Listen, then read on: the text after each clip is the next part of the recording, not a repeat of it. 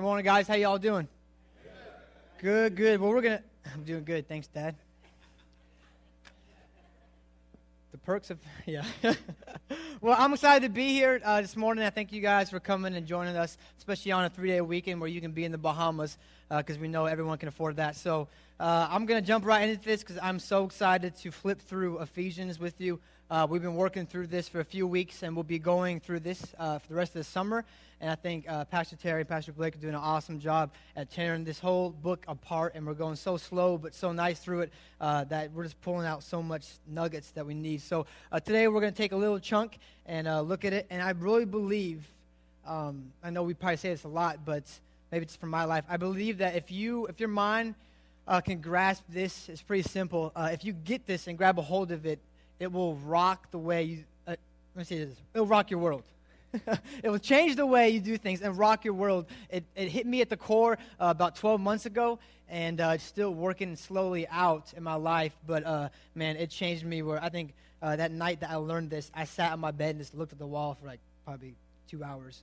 Uh, I was in shock, and uh, it blew my mind. So I pray that that does that. Uh, God does that this morning. So let's look at the text. We're going to look at uh, Ephesians 1 15 through I think 20, and uh, we got a lot of good stuff um, going this morning. So Paul is writing this to the church in Ephesus. It's a church that he planted, he started, and so he's traveling, planting other churches, and so he writes this letter just to them. That's what a lot of the epistles or the letters in the Bible are, are just pastors writing letters to churches they started. So that's all it is, is simply a letter to them. And he says this For this reason, because I have heard of your faith in the Lord Jesus and your love toward all the saints, I do not cease to give thanks for you, remembering you in my prayers.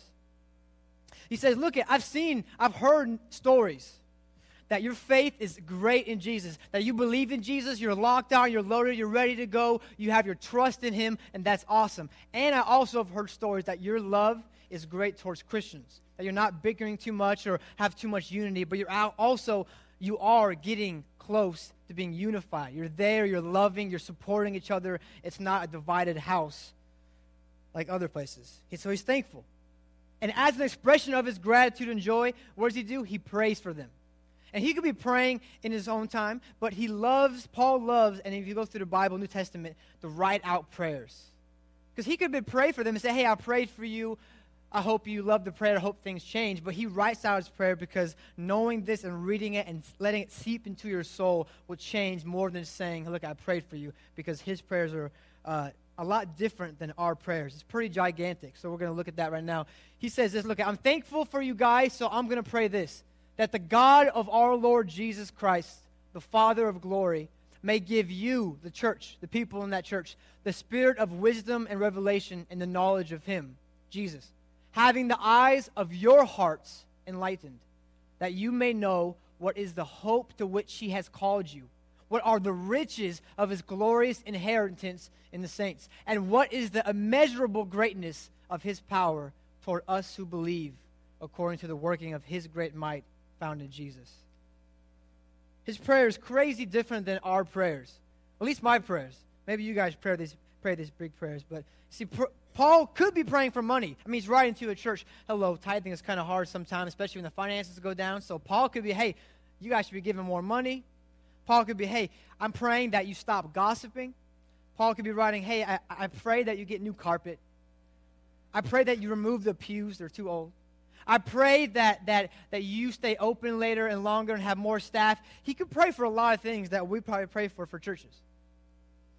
I pray for more people.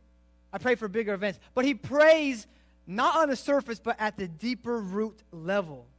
Doesn't pray, pray for sickness or immorality. He strikes at the core because Paul gets this. He knows that their view of God, how they see God, will affect everything in their lives. They said, look at Paul said, your understanding of his love is the greatest motivator. And so when you see God correctly, your life will change forever. So here's what I want to get at this morning. It's going to be very short and simple, uh, but so deep. Paul's, I want to know what was Paul's main reasoning for praying this. Why did he pray this? Why does he always pray these kind of prayers. His prayers aren't simple and neat and, and something that we usually pray. It's always something that sounds, or we would label, so spiritual. You know, you're sitting in a prayer time and someone, you're like, ah, pray for uh, my aunt's flat tire. And there's the guy next to you, I pray the Lord Jesus heal you right now. And praying all this stuff that you're like, oh, this is awesome. And then he goes into very deep stuff you don't understand and way deeper stuff. And he starts praying for things and demons and spirit and all this stuff. You get, you get confused. We don't like that. I freak out when I, when I hear those prayers sometimes. I'm a pastor. So you all must be freaking out every single time you hear those prayers sometimes. I'm from Bible college and I heard those prayers, those deep prayers, and I label it as, oh, too spiritual. Until I found out that those prayers where you're, you're praying for things that you don't really see but you know are there are the most important. Because you're praying for things at the core where you can't see. So I want to know why was Paul praying that? So there are a few, few unique and pretty simple things that Paul prays for. Just a bullet point list. And each one of them have to do with knowing God. That's all knowing his ways, his characteristics, how he is, how he acts, what he does, and his promises, what he says about you uniquely. Paul wants those people to know that. He prays this that God may give them spiritual wisdom and insight. He wants them to grow in their knowledge of him. Pretty simple, right? He wants them to grow in their knowledge of Jesus. He says, I want your eyes, the eyes of your heart, who you are, the center of your being, to really get to know the hope God has for you the life He has planned for you, the direction He wants you to walk in.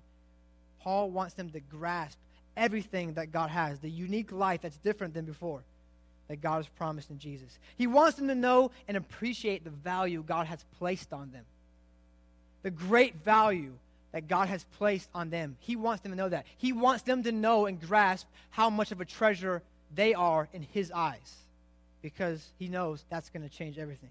And lastly, he says, I want you to know the amazing power and blessing that God has towards those who believe in Jesus. Pretty simple, right?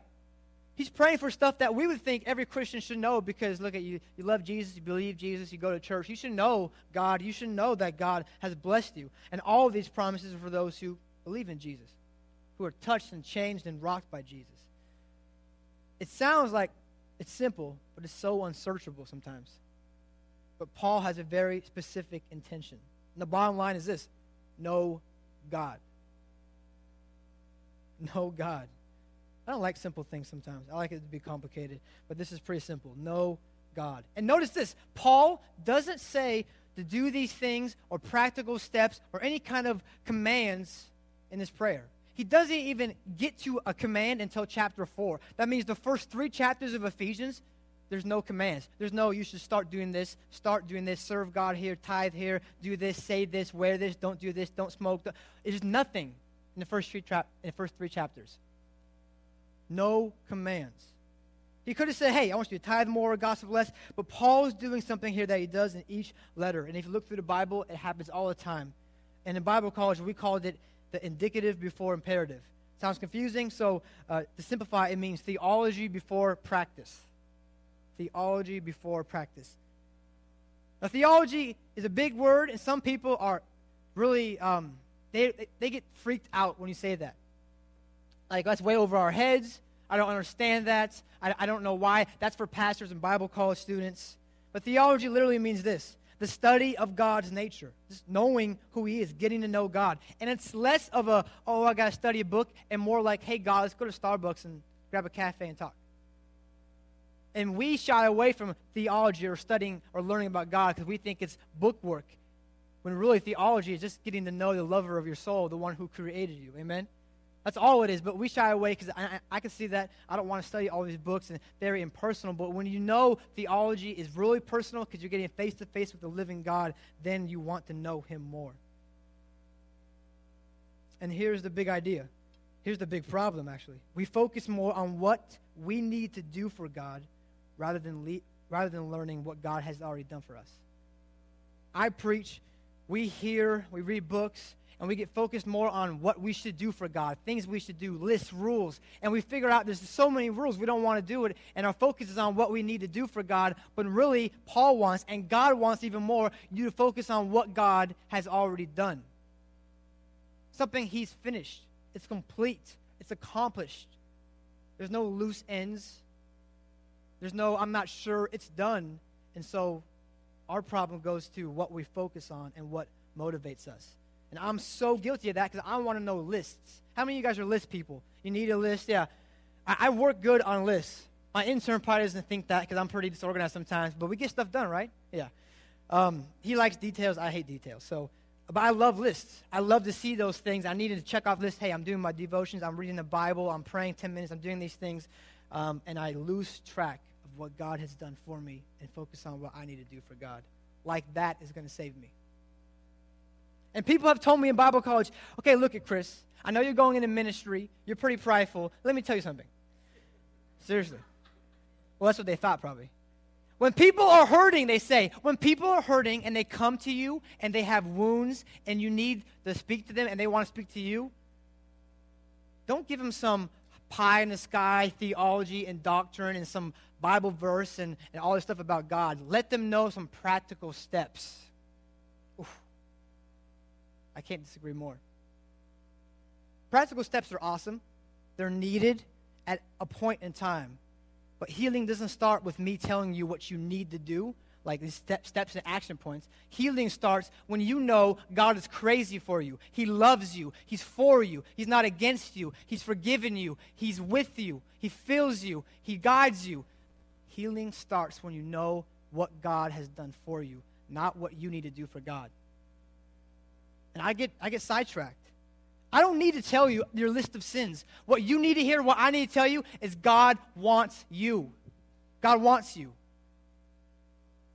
He's crazy for you. Look at the cross. Look at what Jesus did. That's the perfect sign that He is out for broken people. And I'm the first one to say, I'm broken. I think we're all broken. But He wants you. He's creative. He's powerful. He's patient. He's for you. He's forgiven you. He works all things out. He works in all things for your good. That means you can go through the worst situation and He works in that to turn out for your good and He gets praise. You need to know that. Again, most people hear the word theology, they usually become confused because they don't understand it or indifferent. They think it's this clean, sterile word that's safe for Bible scholars and pastors. They go, oh, yeah, that's for people on stage or people with studying. I think it's a messy, chaotic, but beautiful word that has to do with everyone. Because knowing God is what we're created for. We're wired to search for deep things. We're wired to be on conquest, looking for new adventures, looking for things, searching, learning. And I don't think life is all about just learning facts or studying uh, what you're studying in school or things you go through. Those are awesome. God uses those things that He's gifted you with. But ultimately, all that should lead you to knowing the one who created you knowing God theology. Paul was all about it. And I think even more than Paul, God is crazy about theology because God wants than anything else, he wants his people to know him. I can't argue with that. I don't think you can either. God is crazy about his people knowing him because he knows the more that you know about him, the more your life's going to change. Why do you think there's a Bible full of, of past, of, of characteristics of God, of how God works, of what God says about you? Not just for fun, not just for a list of rules, but you get God's heart, and that changes things when you figure out God did these things way before I was born. I don't think He needs me. He loves me, and He wants me, and He finds joy in serving or, or serving me and loving me and protecting me, but He doesn't need me to do this stuff. He did everything for me before I could do a single thing for Him. That's amazing. He wants them to know what God has planned for them, how much God loves them, and how great He has blessed them. And it seems so simple. Paul's point is this you need to know what you already have in your account. Let's say, for example, uh, you got an inheritance, and there was enough money in your depo- enough money deposited in your account to last you all through your life. Let's say you didn't know about that. You didn't know the money was deposited in your accounts. You would, one, continue to work thinking you have to earn that money because you don't have it, and two, you never be able to enjoy and spend and use that money. That's how a lot of us are. We don't know what we have in our accounts, so we're working for things that we already have. We're trying to earn things that God's already promised us. And then we never get to use or experience fully what God has for us because we're trying to work to get it and please Him when really He's already pleased with us because of Jesus over here. And it changes everything in your perspective when you know that you have everything you need deposited in your account. And knowing God is simply knowing what He's like, what He's done, and what He says about you. I can't stress that enough. What He says about you will change the way you see yourself and other people. And if you don't know what God says about you, then your identity will be found in everything else work, money, all these things, but what's truly your identity. And you miss that. And you might think you're dirty, wounded, un, unworthy. You might think that you're not beautiful or uh, no one values you or you have no purpose. And you believe lies because you haven't heard what God, the creator of you, has said about you. If you don't know these things, your life will be backwards. And this is what happens. You'll be trying to work for things you have been given and never able to enjoy the things you already have. And Paul's prayer is this prayer. It's so simple. He says, I want you to know the beauty of God. Just know it. Know it. Study. Look, open the Bible. You're not going to get you're not going to get all the theology or stuff about God on Sunday mornings. It's Monday through Saturday, through every experience, every moment. You pick up different things about God because God reveals himself everywhere. It's not that God isn't working, it's that we're not observing. We're not noticing. Sometimes we're just blind. I'm blind to the things God is doing, and then I open my eyes or step back or turn around and look behind me, and God has done this amazing work and I've been blinded to it. But it's an everyday experience. So before I go to the blessings of that or what it really works down to be, I want to give you some warning signs from my life that I've experienced. Here's some signs and things that have happened to me that I've noticed in the past six, seven years walking with Jesus that I want you to avoid, or hopefully you can avoid it. If you're going through that, you'll be able to see this is what happens when you get this backwards. This is what happens when you're in the mindset of I need to work to be approved by God. I need to do things for God instead of focusing on God has done everything for me already, and I can rest and enjoy that. This is what happens when you have that backwards. Number one, you become really bitter. And it might be secret and, and, and underlying sometimes, but you become bitter towards people and God. Because you will never be satisfied because you're always constantly chasing after something you already have. It's behind you, and you were going this way, trying to work your fingers through your bones, sweating. Everything you put is trying to get this, but you're never going to get it because your mindset is, oh, I don't have it, I need it. When God says you have everything you need, I've given you everything you can desire.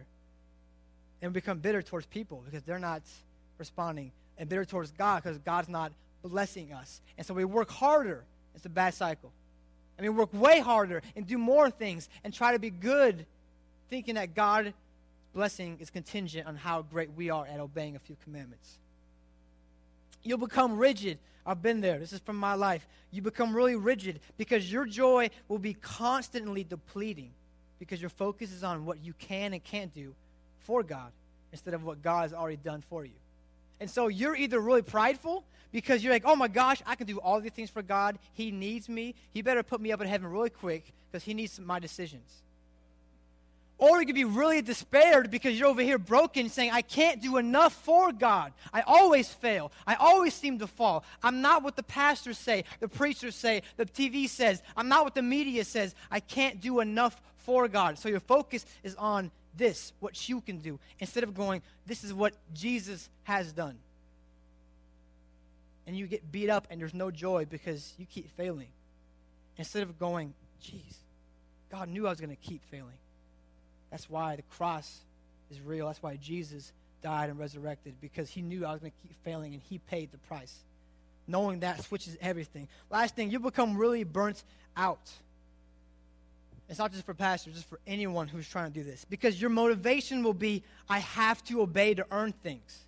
And so your mindset will be, I need to do more, I need to tithe more, I need to, I need to do the right things, say the right things, be at all the church events, look the right, listen to the right music, and then God will bless me. Your motivation is, I need to do in order to receive, instead of, I've been given so much. Now I get to respond. See the difference? Your fuel will be your motivation, and your fuel runs out. If you haven't got to that point yet, you will very soon. I'm there and I'm young. My fuel ran out. My fuel constantly runs out. That motivation of me trying to do things to get God on my side, foolish because God's already on my side. And these things can be avoided if we simply shift the mindset. And that's all it is. I'm not going to tell you today what you should do and five different practical steps. I'm going to tell you, hopefully you get this, that God is crazy for you, and He's done everything you need to live and be close to Him. So accept it and live in it. And you must grasp this. This is one of the biggest things. God calls you to become who you already are in Jesus. God wants you, He calls you to become who you already are in Jesus. If you're in Jesus, you're forgiven. If you're in Jesus, you're accepted. If you're in Jesus, you are not guilty. If you're in Jesus, there's no punishment. If you're in Jesus, you are loved. If, if you're in Jesus, you're cleaned, you're righteous, you're pure, you're accepted, you're treasured, you're a child of God with a new heart. You are already those things. So live it out. God calls you to live out the identity He gave you. You didn't deserve that identity and those blessings. You didn't earn that identity and those blessings. But He's given to you because of His love and what Jesus has done. So instead of trying to work to earn it or being despaired because you can't, now you can just live it out and realize you already have everything you need. And so you don't have to think, I need to hear, I need to do, I need to go, I need to be with this person. You have, you're content now in Jesus when you understand that. So you're not looking around for other things to satisfy you. Your satisfaction is in Jesus. Ephesians 1 3, Paul, like a chapter earlier, in the beginning of the chapter, says this God has blessed you. God has blessed us with every spiritual blessing in the heavenly places. I don't know if you remember last time I said this, but uh, I'm a Greek scholar. And the word every means this every. I'm going to keep saying that because it's so easy. The word every means every. Not some spiritual blessings, not the ones you deserve, not the ones you think you need to. Every spiritual blessing he knows because he knows best, he's given to you already, paid. From day one being a Christian to day six or, or to year 60, that person and this person are the same with spiritual blessings. God gives you everything you need. You don't have more the later on you go. You might be closer because you know him better, but you don't have more. You have everything. Not everything is God. The problem isn't what we don't have. We need to stop realizing, okay, man, I don't have this. I don't have this from God. I need to do this. The problem isn't what you don't have. The problem is really what you don't know. Knowledge isn't a bad thing. We actually often do this too. I make fun of the Pharisees, pick at them, and go, oh, they're horrible. They're the devil. Jesus hated them, all this stuff. Because the Pharisees were a group of people who just were really rigid and, and they didn't do things right. They had a bad heart. But you know how it started? A group of people who were passionate about God's word. So there's a warning sign right there. You can go really on the right track being passionate about God's word, or you can start thinking you have the control and authority, and then you get really passionate and then make yourself God. But the good thing is, it started with God's word. They loved God's word. And even though their heart was wrong, they knew God, though. They knew God. Knowledge isn't a bad thing, especially when it's about Jesus. Your obedience will never earn you something you haven't already received because of Jesus. How great you are, look at I applaud you. Great. But it will never earn you something you don't already have because of Jesus. I love that. I'm to get that tattooed to my eyes. Your obedience will never earn you something you already have. You already have everything. The mindset has to switch. You don't need to obey to get. Now you have so you can respond. I feel like I'm, I'm uh, hitting the same nail on the head. I think there's a point for that. You have all you need in Jesus way before you ever start doing anything good. I love that. Because that means it's not depending on, on, on my goodness. It's not dependent on how well I do things. God's blessing is dependent on His goodness, how great He is. In churches, pastors, people who preach things, they get it wrong when they say you need to go through things to get close to God. You need to do this step and this step and this step. You need to do these things to be accepted by God.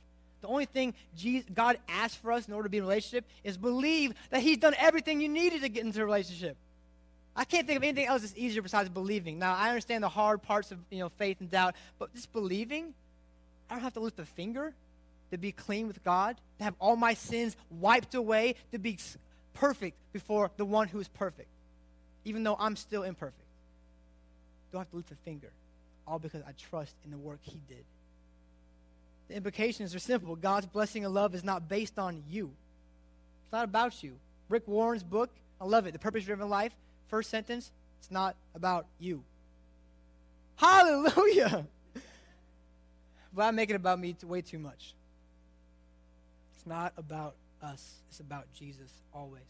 Let that soak in. Whether you're a new Christian, not a Christian, think you're a Christian, hate Christians, let that soak in. It's not about you. But God still loves you. He values you. He accepts you. He forgives you. Not based on what you can offer Him. He's pretty cool up in heaven. He has everything He needs. He's doing a good job by Himself. But He still wants to use us. And now obedience switches from trying to get something from God. How many of you guys have ever done something to hope God blesses it? Like you try to obey and do something because you wish, like you kind of twist God's arm. I've done it before, like praying or something, and I, I give a little bit more money, like, God, hook me up. You know, I go, I go more, I go to church more when I was a pastor and try to go more or get early or, or just do things that I think, okay, if I do this, well, God has to bless me. So, uh, and I don't realize. It's sick. It's sickening to think that because I don't realize and I forget that God has already blessed me. And I'm just ignoring it. I don't realize it. He's given me everything. So it goes from trying to get something to look at, I get to respond now. Your obedience, get this, look at me. Your obedience is not a launch pad for God to bless you. Your obedience is a response to what God has already done. It's not a launch pad. It's not something you get to, oh, I get to obey and now God has to bless me. No, He does not have to bless you because He already has blessed you. So stop wallowing in the, in the self doubt that, oh, God hasn't done this for me. Poor me. You can rejoice even in that song. You're the joy and the sadness.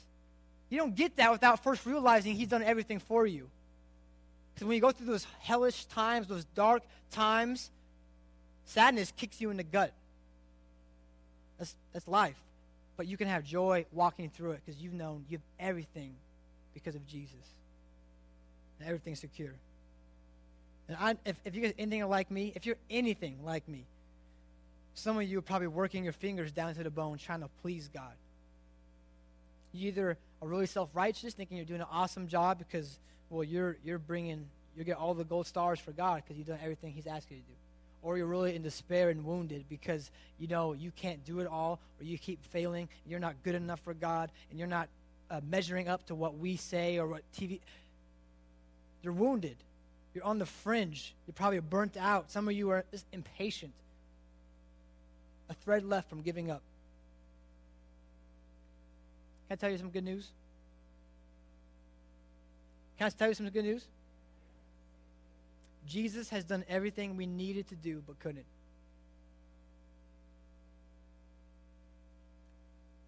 You deserve the punishment for your sins. You disobeyed ignorantly, intentionally. In Jesus, we don't get that punishment. He took it for us. You should have lived a perfect life. God's perfect. He wants you to. Pretty sure none of us lived a perfect life. Jesus did. We couldn't. He did everything we needed to do to get right with God because he knew we couldn't. It's beautiful. He has deposited everything into your account that you keep trying to earn. Your inheritance is rich beyond your belief. So get to know God. Read the Bible daily. I don't care if you journal, I don't care what Bible you read, just get to know God because life a vapor.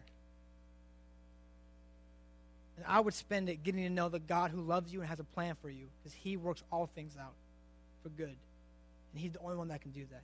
He heals wounds. He's the only one that can do that.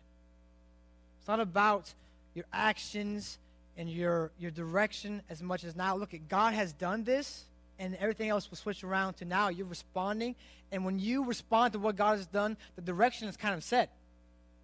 If you're going off your own actions, you're making your own direction, you're going your own path. But when you respond to what God has done, and you're, oh, I get to love people now because God has loved me. I get to be patient with people I don't want to be patient with because God was patient with me. And that becomes the motivation for our obedience and our love. His love first. First John says, He first loved us. That's so important. First. He didn't love us because we loved him. He loved us when we were enemies, it says, hostile towards God, stuck in sin. He loved us then. How much more do you think He loves us when we're in Christ? A love that doesn't change. What you do doesn't affect God's love, doesn't diminish it, and doesn't add to it. His love is strong for you, He's crazy for you. So get to know what He's done, get to know what He says about you, because what He says about you is your true identity, not what you hear from other people. Some of you guys listen too, mi- too much to other people, and they speak into your lives hopeless of junk and darkness, and you start believing that. That's not who you are. It's not who you're created to be. Don't be afraid of theology. It doesn't bite, I promise. It's simply getting to know the lover of your soul. Being a Bible scholar, it's awesome. You want to be a Bible scholar because being a Bible scholar is ultimately just being a God lover. Getting to know the God who created you. And he didn't write this just for his own enjoyment to be on New York Times bestseller for thousands of years. He's not getting a paycheck. He did it for us. He knew what he did. We don't know what he's done. That's why we read that. Not for rules, but for his relationship. Religion, I'm going to end with this. Religion says, any religion, even some, some type of Christian dominations, they teach this. Religion says, I obey, therefore I'm accepted. I do good, therefore God is pleased with me. Christianity says, I'm accepted, therefore I get to obey. It's a world of a difference. Slight, but it's a world of a difference. I'm already loved by God. Now I get to respond because I'm accepted already. I don't have to gain that acceptance. It's beautiful. No work. By grace, you are saved through faith. You don't deserve it, but you get everything.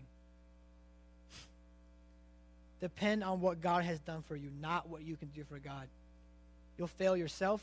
I'll fail you. The church will fail you. The world will fail you. But God never fails. Amen? He never fails. Test him. He never fails. So, next few minutes, if we can, uh, I want you just to, if you can, unpack this It's not a deep question. If you don't want to share, no problem at all. Uh, but I wanted to, you guys just discuss it on the table. How has this changed your, your, perspective? If it hasn't, tell why it hasn't changed your perspective. If you know it all, you should be up here next week. So, um, but how has this changed your perspective? What's different? What's working in your mind? How has this changed your perspective? And we'll come back in a few minutes. It's pretty simple, right? I feel like I was saying the same thing for the last two services over and over again every minute. I think that's what God wanted to say this morning. Pretty simple, straightforward. Just focus on what He's done, not what you can offer Him. He's not worried about what you can offer Him as much as just accepting what He's already done. He has everything He needs. So enjoy your acceptance, enjoy your forgiveness. Don't take it for granted. Don't forget it. You can't lose it. Enjoy it. That's why it's all about Jesus. Romans 5 says this But God shows his love for us, and that while we were still sinners, Christ died for us.